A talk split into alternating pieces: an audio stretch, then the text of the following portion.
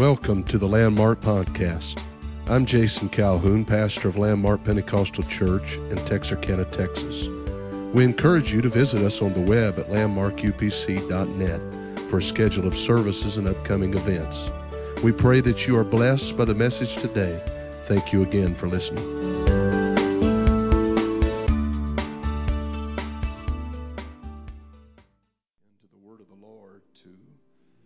Gospel of Matthew, chapter number 13.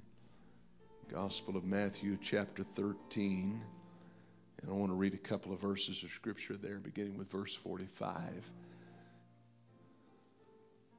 Next weekend, we'll be celebrating uh, 16th year pastoral anniversary services.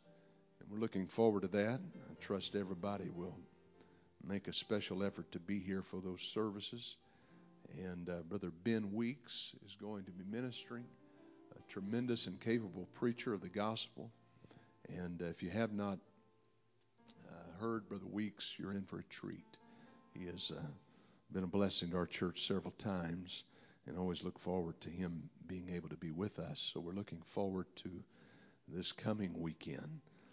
Uh, Matthew chapter number 13 and verse 45. And again, the kingdom of heaven is like unto a merchant man seeking goodly pearls, who when he had round one pearl, or found one pearl of great price, went and sold all that he had and bought it. Who, when he had found one pearl of great price, went and sold all that he had and bought it. I just want to speak directly from this text this morning and preach with the Lord's help the pearl of great price. The pearl of great price. We need the Lord's help today. How many come to be ministered to? How many come to receive from the Word of God?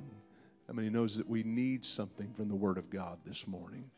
And why don't you lift up your voice with me right now and let's pray together that the Lord God of heaven would touch us, would help, would strengthen, and He would bless in this service today. Jesus, we need you. We pray, God, for your blessing to be upon the remainder of this service. We're asking, God, that your word would speak into the hearts of people and the lives of people here today. I pray, God, for your wonderful presence, Lord, to do a work, God, for each and every person that come hungry and desirous of you. We thank you and praise you and worship you for it in Jesus' name. Hallelujah. Come on, let's give praise to the Lord.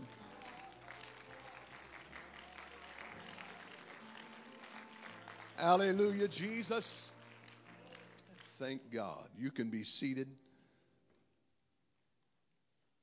I have uh, been ministering long enough to know that bad things do happen to good people. It's one of those things that we always grapple with, and uh, it's a question that is often presented by skeptics. Why is it that you believe in a God and serve a God and worship a God that would allow such things to happen?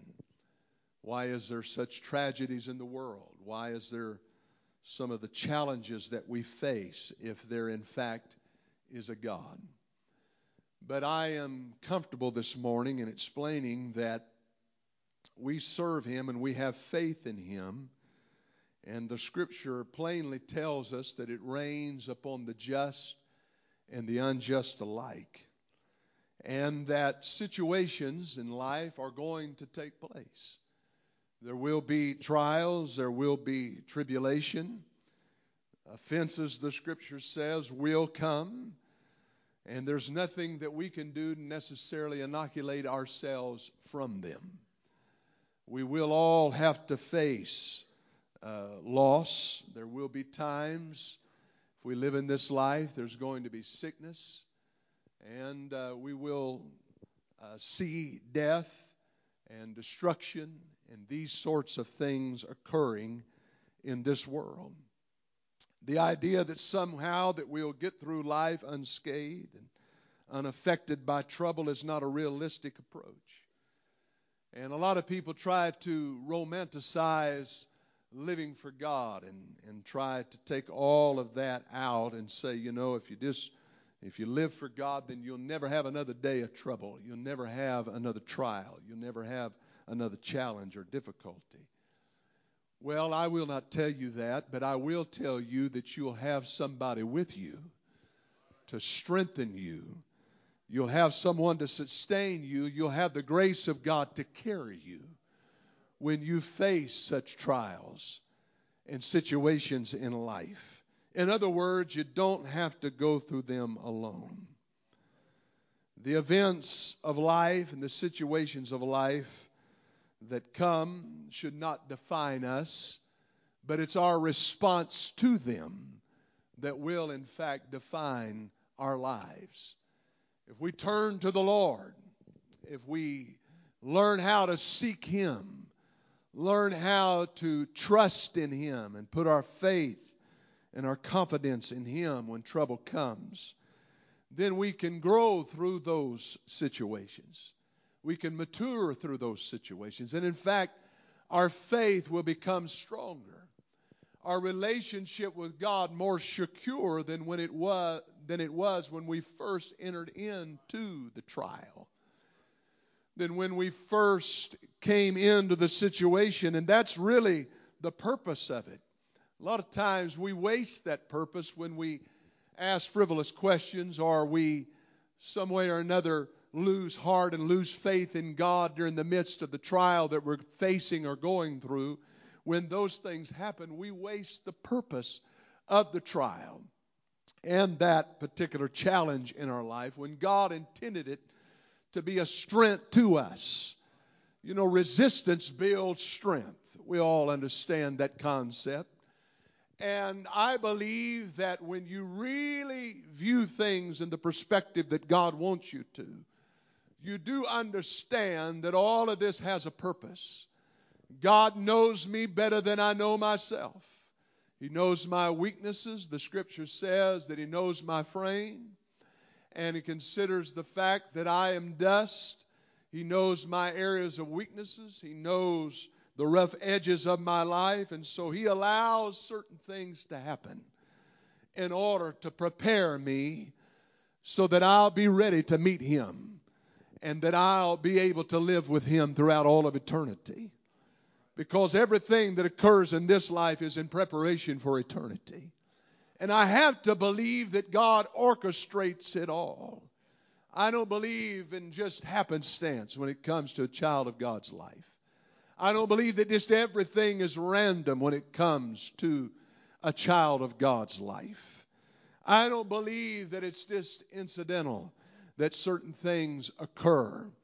But I believe God has a hand, and He is the great orchestrator of things.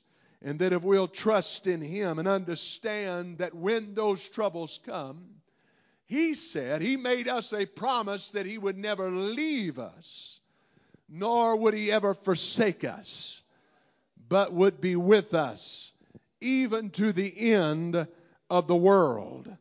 Amen. There's no friend like Jesus. We describe him as a friend that sticketh closer than a brother.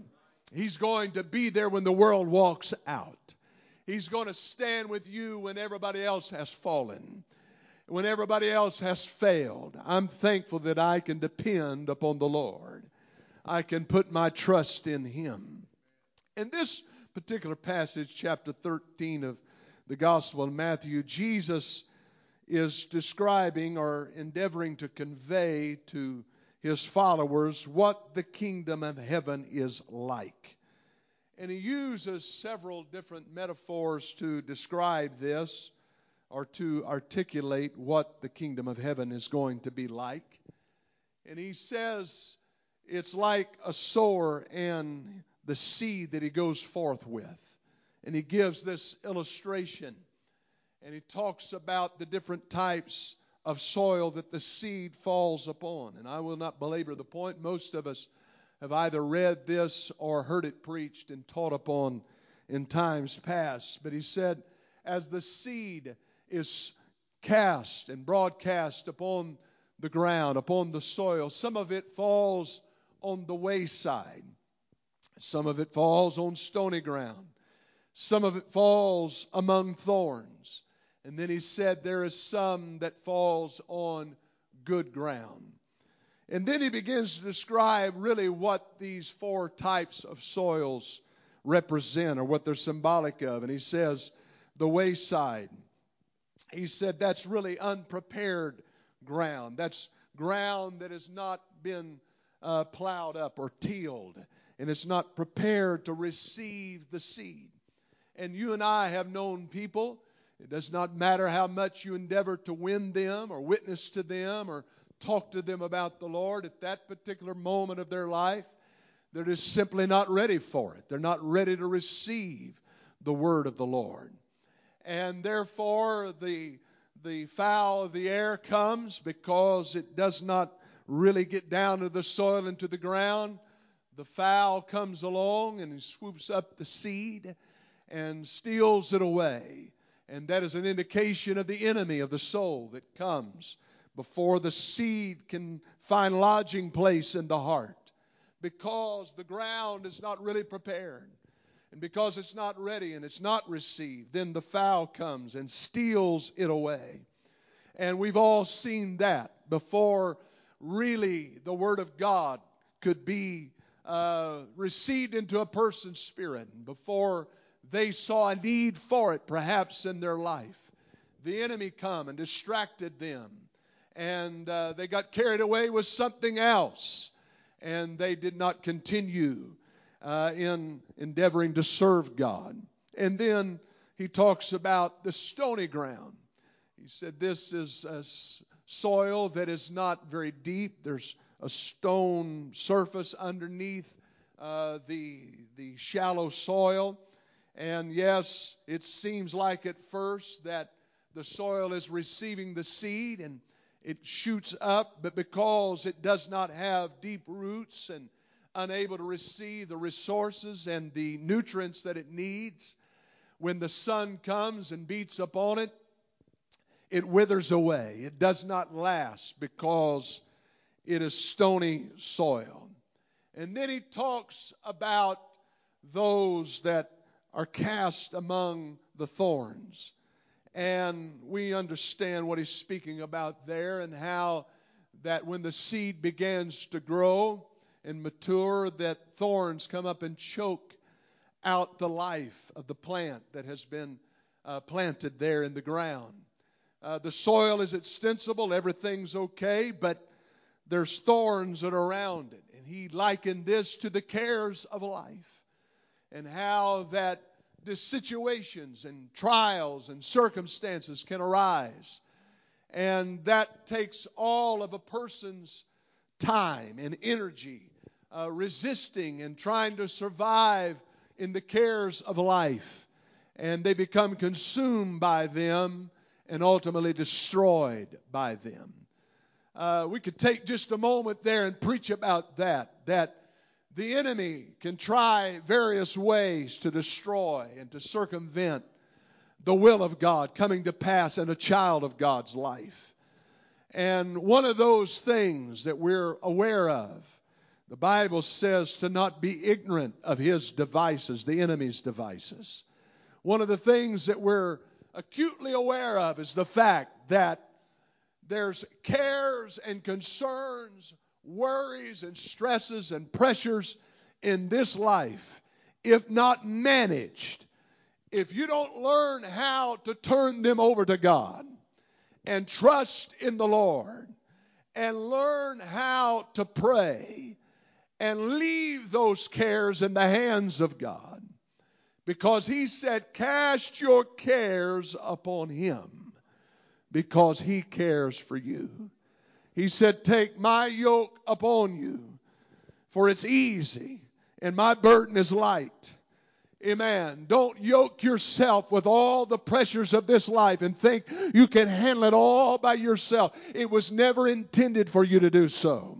There's some burdens in life uh, that you have to allow the Lord to help you with if you're going to survive. There's some situations in life that are so heavy that you're going to have to learn how to trust in God if you're going to make it.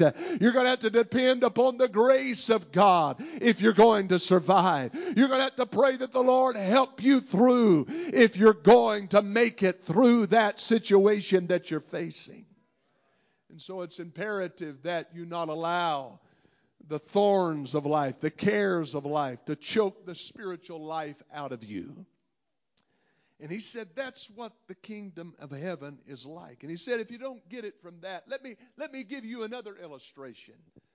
And he tells uh, uh, another aspect or facet of what the kingdom of heaven is going to be like. He said, There was a man that went out and planted a field that he thought the seed that he was sowing was wheat, and it was. He intended to harvest a crop of wheat when the time came. That was his intention. He went out and plowed at the right time, he planted at the right time, he nurtured it, and he fertilized it. He did his best to make sure that it was irrigated properly. But at a certain point, he woke up one morning and walked out and looked upon the field, and he could see tares among the wheat. And if you've studied about this, you know that tares in their initial stages, in the beginning, they can look almost identical to wheat. And it's only at a certain point that you can even distinguish the difference between the two wheat and tare. And when he noticed this, he knew that they had been there for quite some time. And he surmised that an enemy hath done this because I know that I planted wheat in this field. Now, there's a principle here that I want to bring out this morning. Most of us, most of us understand the law of sowing and reaping. We understand that things that happen to us in life largely happen to us because that's what we invested in life or that's what we planted. And as a result of what we planted, that's what we harvest. You cannot plant one type of seed and expect something else to come up. You cannot plant uh, one type of thing and expect another entire uh, different result at the end or at harvest time. But you have to accept the fact that whatever I sow, whatever type of seed that I put in the ground, that's the type of harvest that I'm going to have. So it's no surprise when harvest time comes that if you've been planting seeds uh, uh, bitterness, you've been planting seeds of hate, You've been planting seeds of anger. You've been planting seeds of, of offense. Then those things come to harvest. And, and at the end, it only multiplies and becomes worse. But on the other end of the spectrum, if you, in the midst of, of, of the time of planning when you're investing and there's not a lot sometimes to go on or a lot of inspiration to do so, you in faith, uh, you plant praise and worship and adoration to God. You plant faith and trust in the Lord and reliance upon God. You invest in His kingdom when the harvest time comes. And how many knows it comes around exactly when we need it to? Many times when we need it to the most. What we have done previously in our relationship with God is what will see us through the difficult trials that we're facing in the present moment. Amen. I want to tell you that a lot of times when we face things that we don't see how in the world we're going to make it through, it's not the strength that we feel right then, but it's the buildup of prayer and worship and faithfulness and living for God consistently that causes us to have the strength and the fortitude to say, I've come too far. I've been a part of this too long to quit and to give up, to turn my back uh, and to throw in the towel at this point because I've got so much invested in what is right. I think I can make it. I think I can hold on. I think I can make it through. Oh, somebody ought to give some praise to the Lord. That's why Uh, recently, I've been I've been really heavy on on telling you that you need a history with God. You need to develop a relationship with God where you made some investments in the kingdom of God. It's a ho- whole lot easier to walk away from God and to give up on serving God if you have placed an investment in the kingdom of God. Amen. Praise the Lord.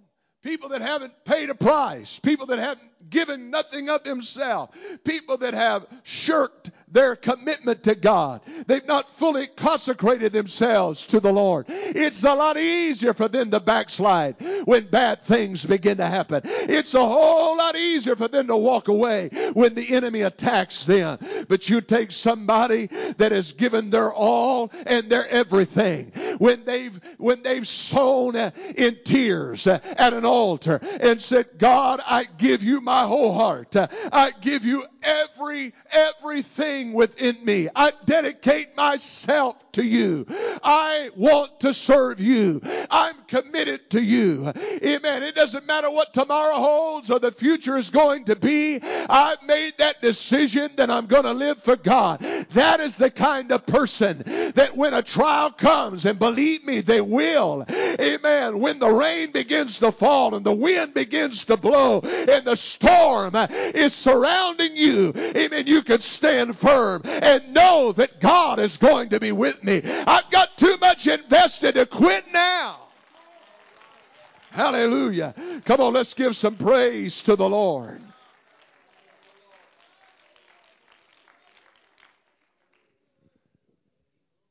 Most of what happens happens as a result of what we plant. But this is one of those spare occasions when he looks out and he says, I know what I what type of seed that I sowed in this field. I know what what kind of investment I made. And I'm not seeing the results of that. I planted wheat and I see tares. An enemy hath caught me unawares. An enemy has came in unbeknownst to me and sowed tares among the wheat. I'm going to tell you, there is those times when the enemy comes and the enemy endeavors to destroy and to wipe out. But you know what? That we see in, embedded in this story is he's encouraged by the fact, in essence, if I could just give my own synopsis of it, he's encouraged by the fact that when he looks out there, there is far more wheat than there is tares. And he's encouraged by the fact that right now is not the time to go out and start plucking the tares, but right now is a time to just trust God. And when harvest time comes, it can be separated. And I'm still going to have a harvest. And I'm going to trust the Lord and put it in His hands. And I'm not going to overreact you know, when the enemy begins to attack people, a lot of times they overreact instead of just trusting God and being patient that God is going to work it out. Come on, I know that a lot of you are looking, looking at me a little skeptical this morning, but that's the truth anyway. Amen. Sometimes you just have to be patient and realize that if I if I'll just trust God that He's in this thing with me, that He is a partner in this with me. I'm not in this by myself.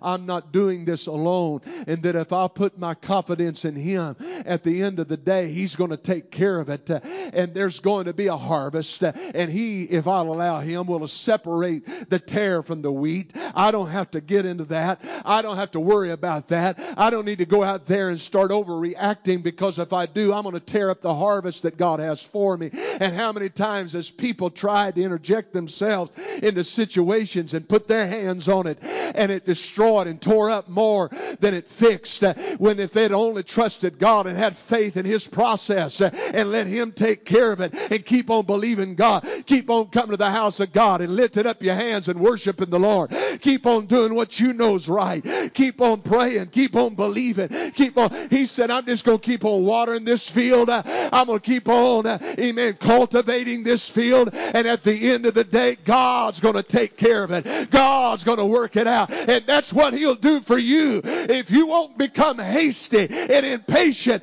but let God work in the process. God will take care of it for you.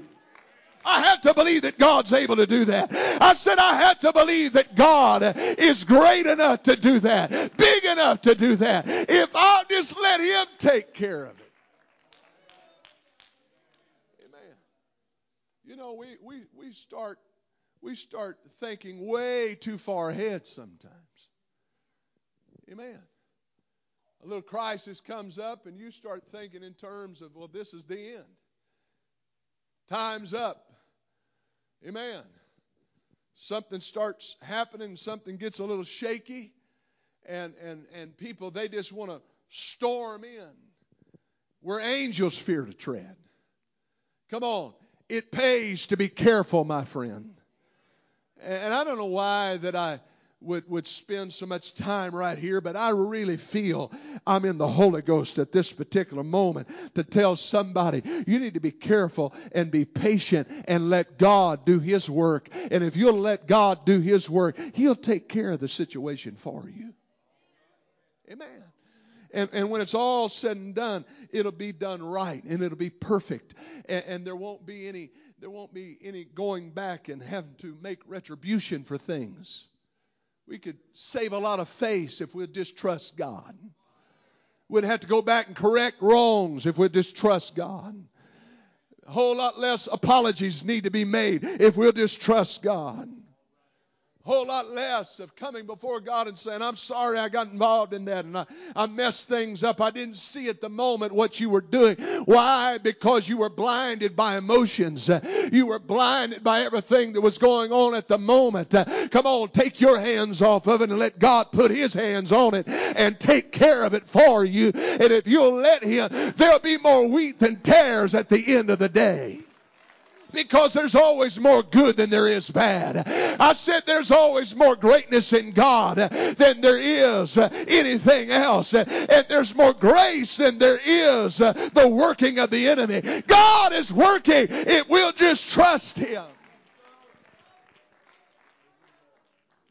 We've got to give our opinion sometimes. We've got to give our take on the situation sometimes. We've got to express ourselves. And God doesn't have a chance sometimes to work. He said, That's what the kingdom of heaven is like. And then he spoke about the treasure of the field. The man who is plowing the field, it doesn't belong to him. He's maybe a sharecropper. He's plowing in the field. Maybe he's just a worker that works for uh, the man that owns the field. But when he discovers his plow hangs up on this treasure and he discovers what it is, he doesn't tell anybody. And he goes and he does whatever is necessary and pays whatever price to purchase the entire field. Now, there is treasure in that entire field. That doesn't mean that's the only thing. There's one place where there's treasure, there's one area where there's treasure, there's one thing that he's desirous of in that field. That doesn't mean that that's the only thing that was in that entire field. In fact, there's a lot of rocks, there's snakes, there's briars, there's insects. If you've ever taken a walk in, in a field, you know there's chiggers and uh, red bugs or whatever they are. And they'll find you, I promise you that all of you that are uh, into nature and been out in the woods it, you, you know what I'm talking about. And, and so all of those things are a part of the field also. And sometimes we think, all I want is the good. All I want is the blessings. All I want is to take out and extract what I desire and what I will to have. But you know what? He purchased the whole field. And in life, you got to take the whole thing. And you got to learn to live with the whole thing. And you got to learn to work with the whole thing.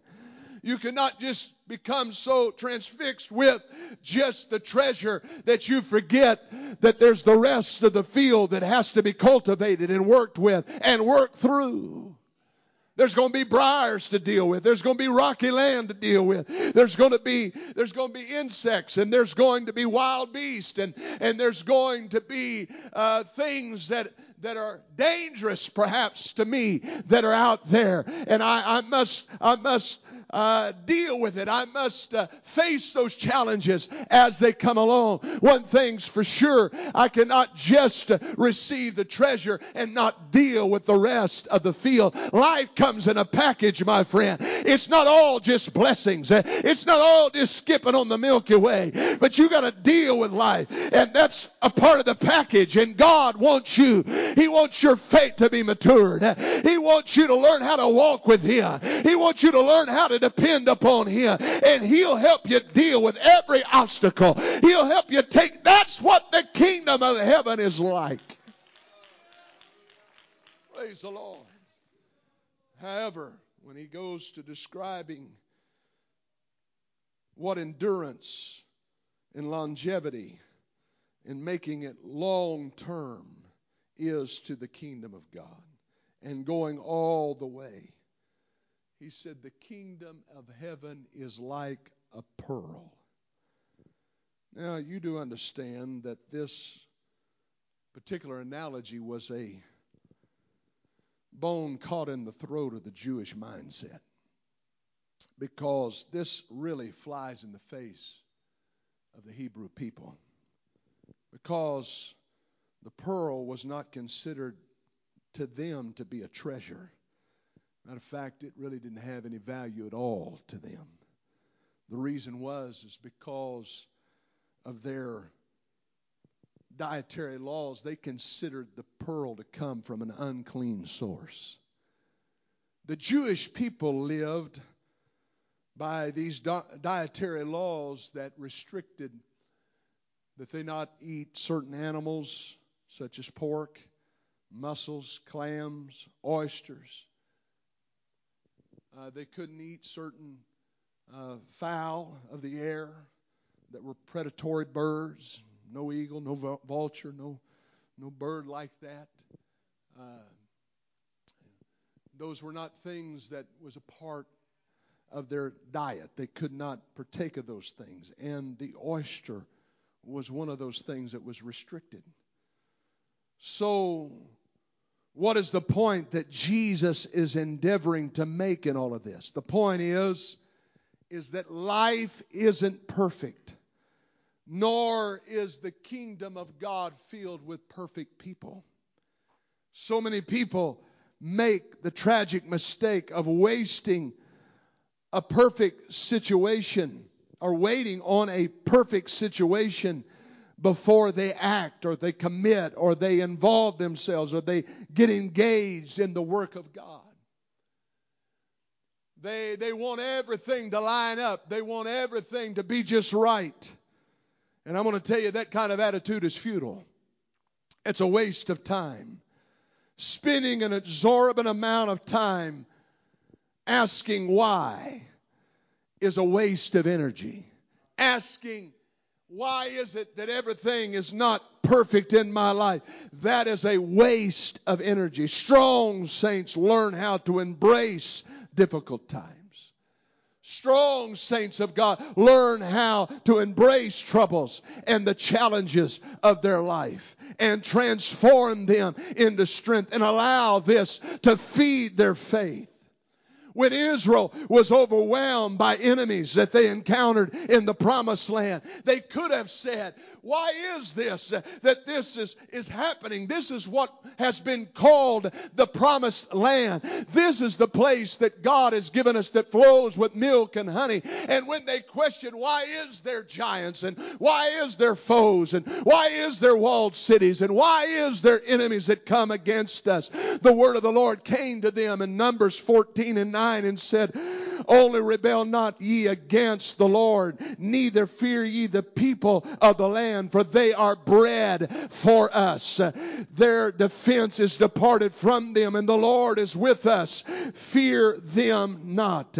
And when I looked at that phrase that said they are bread for us, Amen. In other words, what you look at as an enemy, what you look at as something to destroy you is actually there to nurture your faith. It's actually there to help you to grow stronger. It's a bread to you. I'm going to help you to overcome. I'm going to feed you with victory. I'm going to feed you with triumph. And when you go from this triumph, you're going to be greater. You're going to be stronger. You're going to be ready for the next victory. You're going to go from this place to a greater battle and a greater place. And that's what living for God is all about.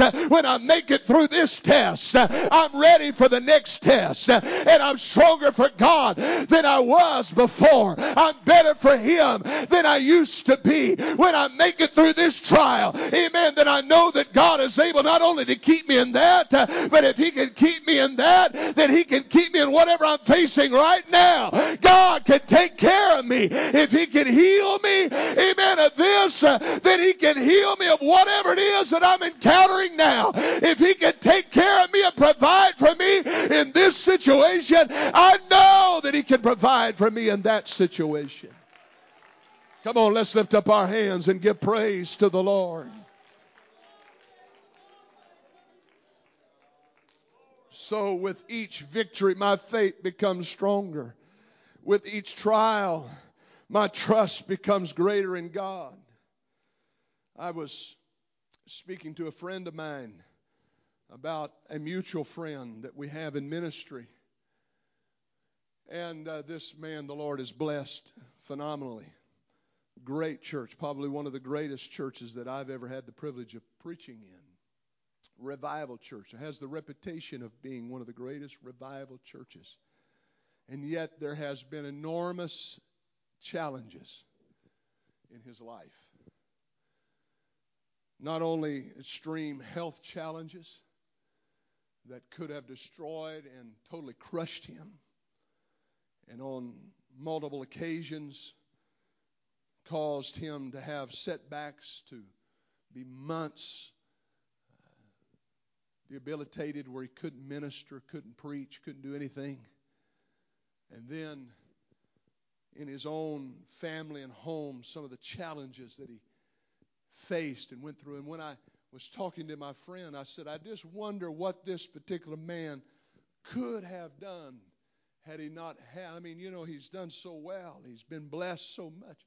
I just wonder what he could have been had he not had some of these challenges, had not faced some of these situations in life. My friend replied, quite possibly not as much. And I was shocked. But then I realized what he was saying. He probably wouldn't be as great as he is had he had not faced some of those things that he faced it, faced in life and, and that tempered him and caused him to have to trust and put his faith in God and, and, and rely upon the Lord and, and, and pray and seek God in a way that he maybe would not have had he not been challenged with these things. But because he's been knocked flat of his back, because he's had struggles, because he's had pressures, all, all through his life and ministry. He's emerged from them trusting the Lord and believing in God and putting his faith in God. And he's walked through those things. I'm going to tell you, you can't walk through life bubble wrapped. You have to accept it and embrace it that I'm a child of God and God's going to take care of me. And when he takes care of me, it doesn't mean he's going to insulate me from all trouble and he's going to protect me from every problem. Amen. That doesn't build character. That does not prepare me for the rapture. That doesn't make you more like Jesus. Uh, but I'll tell you what makes you more like Jesus uh, is when you've been betrayed and you forgive, uh, when you've suffered heartbreak. Uh, amen. And you're still gracious and you're still kind uh, and you still trust God and you still have faith in God and you still come to church and you worship the Lord. Uh, amen. When you're sick in your body and, and you face some crisis that you don't understand why it's happened or why it's taken place You know what makes you more like Jesus uh, is when you come to the house of God and say, I don't know why it hasn't happened, but I believe He's able. I believe He can. I believe He will. Praise the Lord. You know what makes you uh, more like Jesus uh, is when people reject you and you don't get bitter. When people don't accept you and you don't feel ill at them, but you still forgive them. You're still kind to them. When you faced hardships and you retain your faith in God. That's what makes you more like Jesus.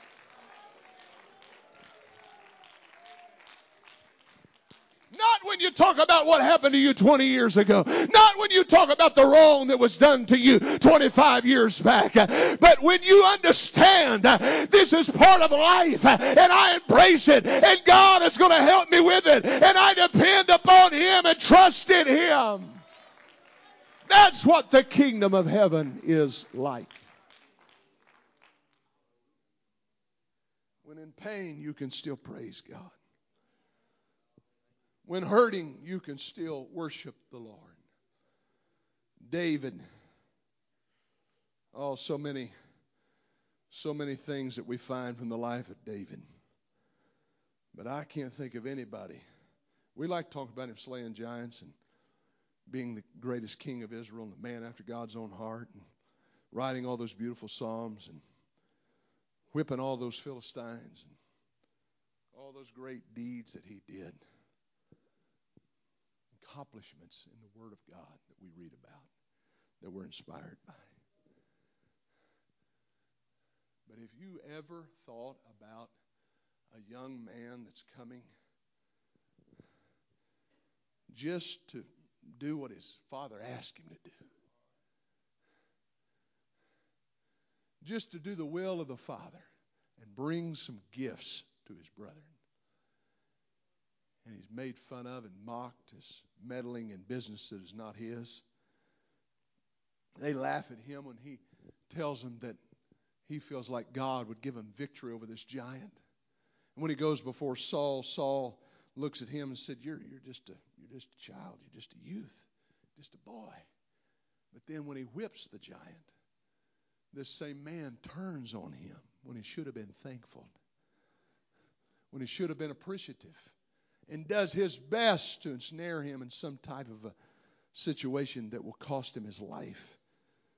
And, and David, though he knows what's going on, he just keeps dodging javelins and he keeps walking. The Bible says at one point he said, There's just a step between me and death. I'm just a little bit ahead of it. But God, I'm just going to keep on living for you and serving you. Sometimes he had to sleep in dark, damp, moldy caves instead of in the warm bed of a home that he had left all of this for. Perhaps he's thinking to himself, you know what, if I just minded my own business. No. I started out doing the will of my Father, and now I understand that I'm doing the will of my Heavenly Father. And I'm just going to keep on doing that, though I don't have all the answers in the blanks field and I don't get it all. But I'm just going to keep walking with God trusting the Lord. The prophet had came out to his house and emptied the bottle of oil or the horn of oil upon his head. Said, You're going to be the next king of Israel. He didn't tell him when it was going to happen. And now he lives for 15 years, I think it is, between that time and the time that he finally arises to be the king of Israel. And there's a whole lot of things that happen in that period of time. And yet, when news comes that his tormentor, Saul, has been slain on the battlefield, he said, We're not going to rejoice about it. We're not going to pump our fist in the air. We're not going to say how great of a deal this is. Matter of fact, we're going to grieve because this was a man that was anointed. This was a man that God had his hand upon at one point. And we need to be gracious and we need to understand that God, God is going to judge our response and how we treat this situation. And so we better keep the right attitude. Amen. Sometimes attitudes are not just revealed at a low point. Sometimes attitudes are revealed when a person's blessed and that they're at the high point.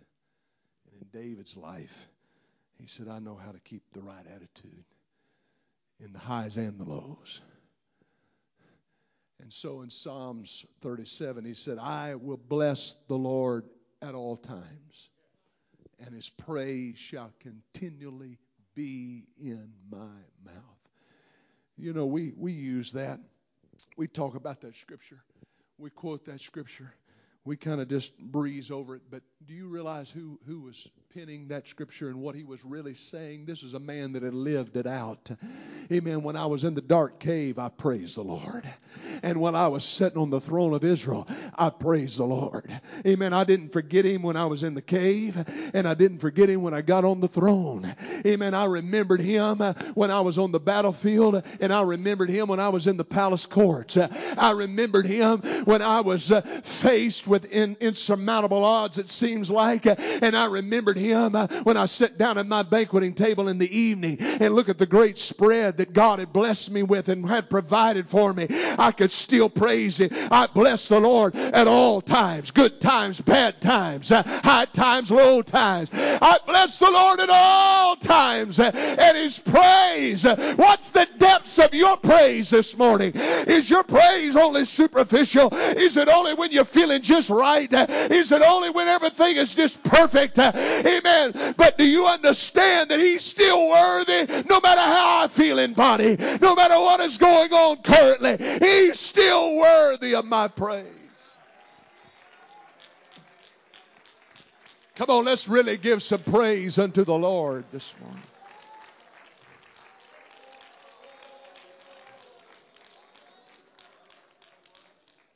And when he was in the low times, Psalms 118.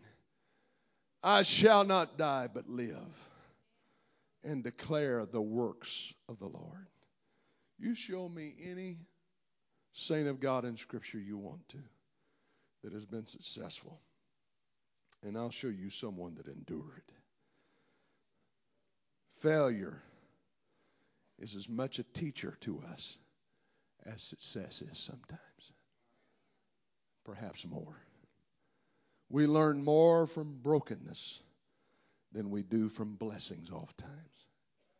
2 Corinthians chapter 12 and verse 9 down through about verse 11 it talks about Paul and the thorn that came to him in the flesh.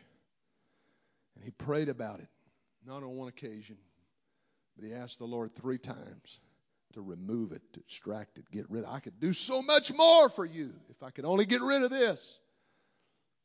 And he said that Jesus spoke to him and said, My grace is sufficient for thee, for my strength is made perfect in weakness.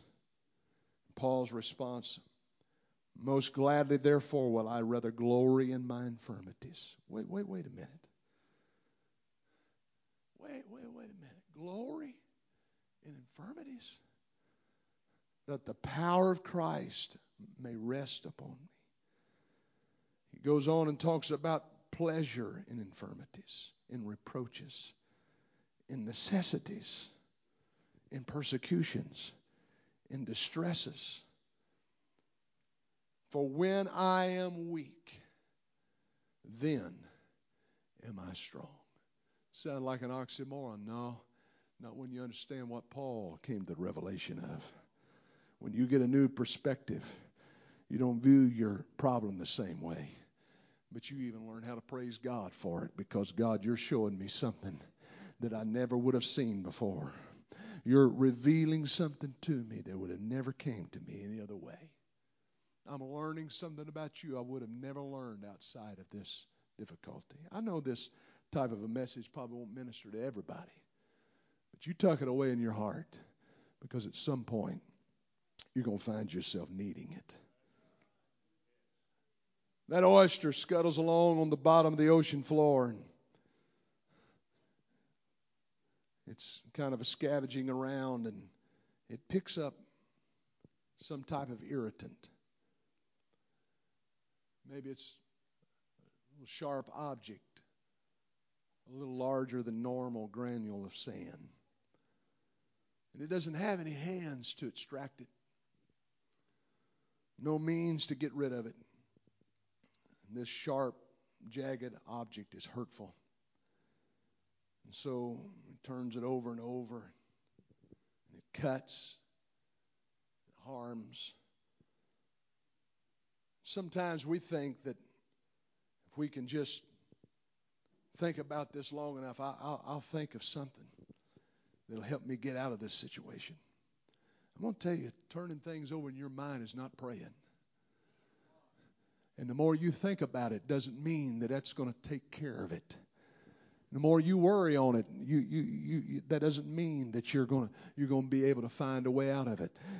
Sooner or later, you got to come to the altar, amen, and not be guilty of just overthinking things, but but learn how to trust God with it and say, God, I'm going to pray about this instead of me thinking that I can do it on my own. I'm going to learn how to turn it over to you at this point, right here in the early stages of it. A whole less, a whole lot less harm would be done if we would learn how to turn it over over to the Lord first and depend upon Him. Rehashing it and, and, and over and over again, thinking about it, and turning it over in my mind. That doesn't necessarily mean that it's going to end with an answer or a solution. So that oyster, he realizes this is an irritant that he can't get rid of. And so, in his nature and the way that God created him, he excretes some enzymes that begins to coat that that granule, that sharp object, whatever it is that is an irritant. And which with each coating it, it, it smooths it out. Many of you have seen beautiful pearls that were found from an oyster. Little of you, little did you realize all the pain that that little oyster had to endure and go through to get to that point, and the many coats uh, and, and dealing with that of that enzyme that was placed over that irritant until it became that beautiful pearl. I wish I could tell you that sometimes you come come to an altar and, and every time it works this way that suddenly it's just it just everything just goes away and it's better. Sometimes you got to keep coming back and you got to keep coating it with prayer and you got to keep letting the Spirit move on you. And you got to keep getting in the presence of the Lord. But each time you do, it, each time you come to the house of God and you get in the presence of God, it feels like just another coat of His presence comes upon you and another touch of God's glory comes upon you. And God, amen, allows you to, to make something beautiful out of that situation and that trial and that difficulty and that challenge that is in your life. That that was meant to destroy you, that that was meant to bring you down, that that that was meant to, be a peril that would totally take you out. Uh, suddenly, God is making something beautiful. And it didn't happen just in one service, and it didn't just happen because of one visit to the altar, but you continually trusted God. You continue to believe the Lord. You continue to be faithful to it. You continue to come into His presence. Uh, you continue to worship Him. You continue to pray and seek after Him. And little and by little, God is making something beautiful in your life. Now faith is fully developed. Trust has developed. And a walk with God has emerged from it.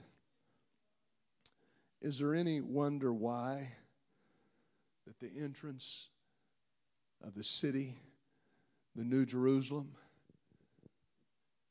the Bible says is gates of one pearl? Is there any any mystery to that?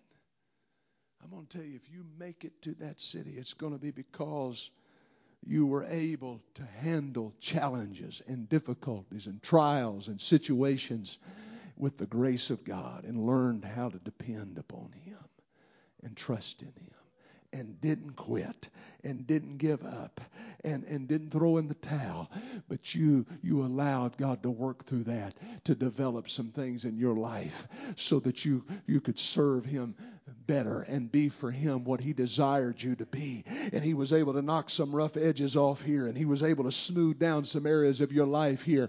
Why is it that the entrance of that city is gates made of one pearl? I'll tell you why. That's representative of the fact that if you get there, there's going to be some things that you're going to have to overcome and you're going to have to get victory over. There's going to be some griefs and there's going to be some trials and there's going to be some troubles. But God is able to help you to overcome every one of them. Every situation, everything. Grace is greater. Amen. The mercies of God are greater. The power of God is able. God is able to deliver you from every temptation. He's able to bring you out of every struggle that you go through. If you'll just keep walking with Him, don't give up, child of God. Keep walking with Him and He'll take you through. Why don't you stand to your feet with me right now? Let's lift up our hands to the Lord. Let's talk to Him together.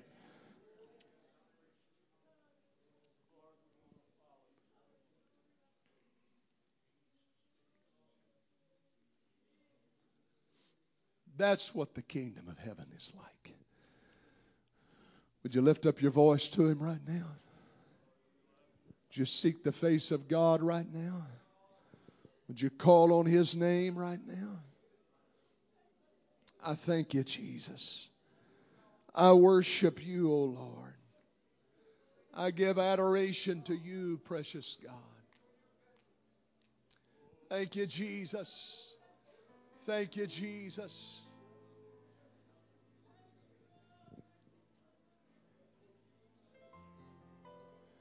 Perhaps there's somebody that we're preaching to here today, reaching for here today. Maybe when you entered into this service, you didn't quite get it. You didn't understand it. You didn't, it's hard to grasp it, hard to know why. How come? How could anything beautiful, how could any treasure, how could anything valuable come out of this? Why has this occurred or fell out like it has? But if you'll allow the grace of God and the mercies of God and the presence of the Lord to help you here this morning, I can't guarantee it'll be today, but if you'll keep coming back to the altar and keep coming back to the place of prayer and keep coming back into the presence of the Lord, time after time, God's applying something else. Another, another coat of His mercy, another coat of His grace, another, another opportunity at His presence. Suddenly things begin to come into perspective and you begin to see the beauty of it. God, you're making something beautiful here. I didn't see it. I didn't understand it, but you was trying to make something beautiful all alone. You was going to take this trial and show me just how great you're able to bring victory and how wonderful it is. Hallelujah. Hallelujah. Hallelujah. I don't know if I'm helping anybody today, but I I just doing I'm just doing what I feel in the Holy Ghost. Amen. Praise God. He said this is what the kingdom of heaven is like. This is what the kingdom of heaven is like. Oh yes. There may have been some crushing blows. There may have been some seemingly insurmountable situations. There may have been some things that you question. Why in the world is this happening to me?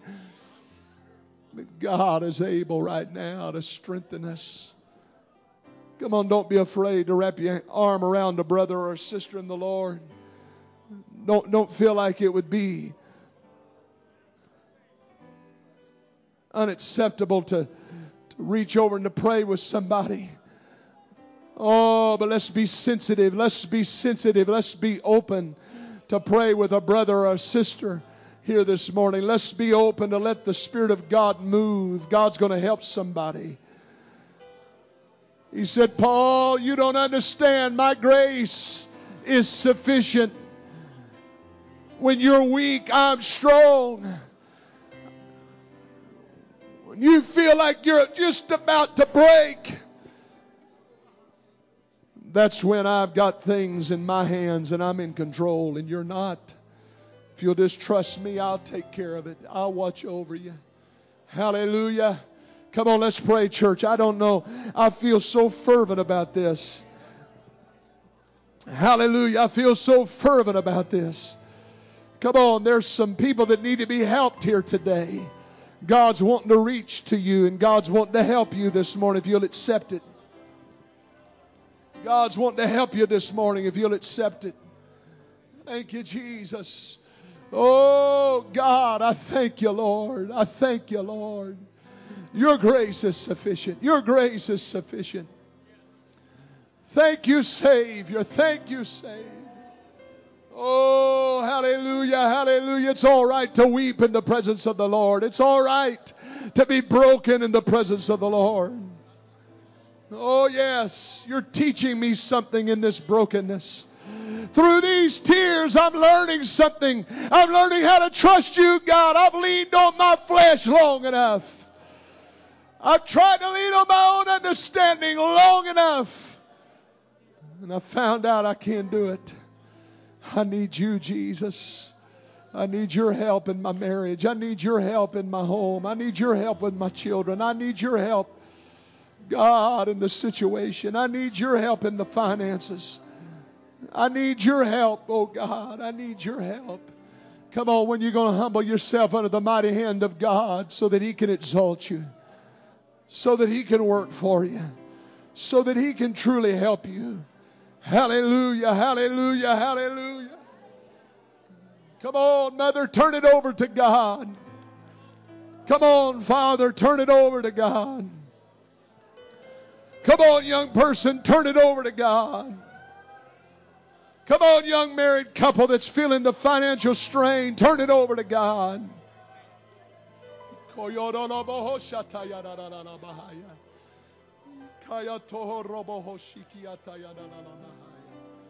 Jesus' name, in Jesus' name, in Jesus' name. Oh God, I thank you, Jesus. Thank you, Jesus. Thank you, Jesus. Come on, we need to pray, church. We need to pray. We need to pray. We need to press on in. Maybe you're not feeling the burden of prayer, but maybe you could see somebody else here that needs to touch God this morning and that is praying. Why don't you pray with them? Why don't you pray with them? God can help through this. God can minister through this. God is going to speak to us today. God's going to encourage somebody. God's going to bless somebody. God's going to raise somebody up. Oh, yes, He's going to reassure someone today. Hallelujah. He's going to reassure. He's going to put understanding in this situation. Hallelujah. Hallelujah. Why is it that I, I continue to pray about this and I can't seem to get an answer?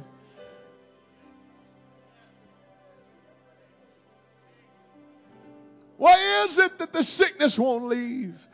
Why is it that when I agonize about this problem, it seems like it only grows worse? It's because we're not at the end yet, folks. God's working. You may not be able to see it, but He is working. And He's working for your good. If you're His child, He's working for you. I said He's working for you.